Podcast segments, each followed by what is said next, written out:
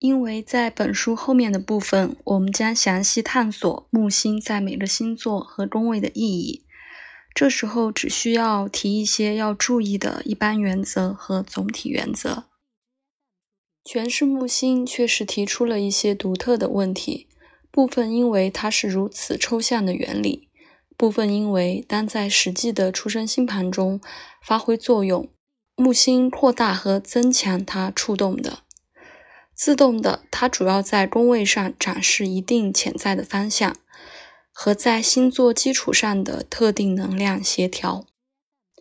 但即使因为木星本质上是一个吉星，仍有明确的积极和消极的表现，仅仅取决于它的相位减轻或不和谐，像是顽固的占星师经常主张的。这本书前面我已经提到过一些这样的表现，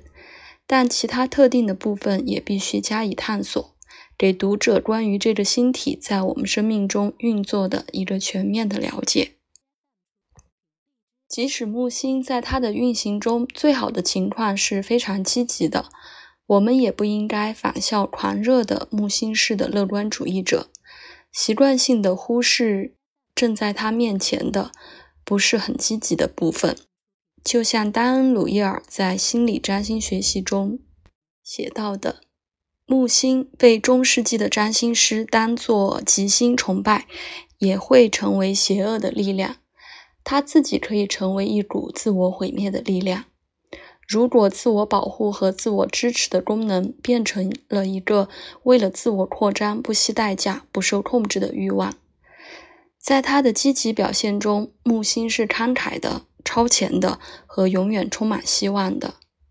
像摩尔和道格拉斯写的，木星真正的大小在于它的想象的力量。依据自然规律，木星是一个慷慨承诺的大星体，它也非常轻，由稀薄气体组成，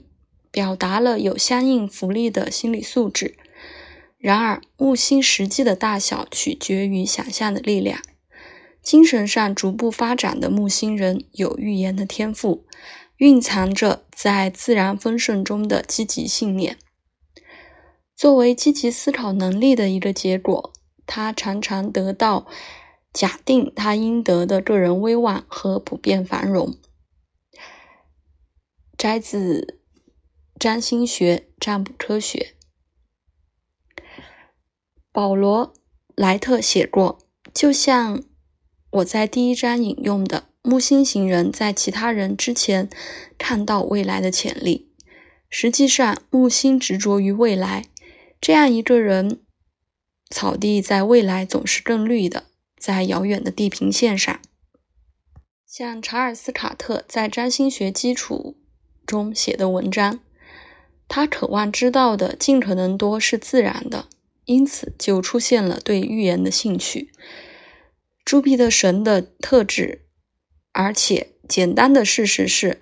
朱庇特神在精神上的生活在未来是主要的，他对它本身感兴趣。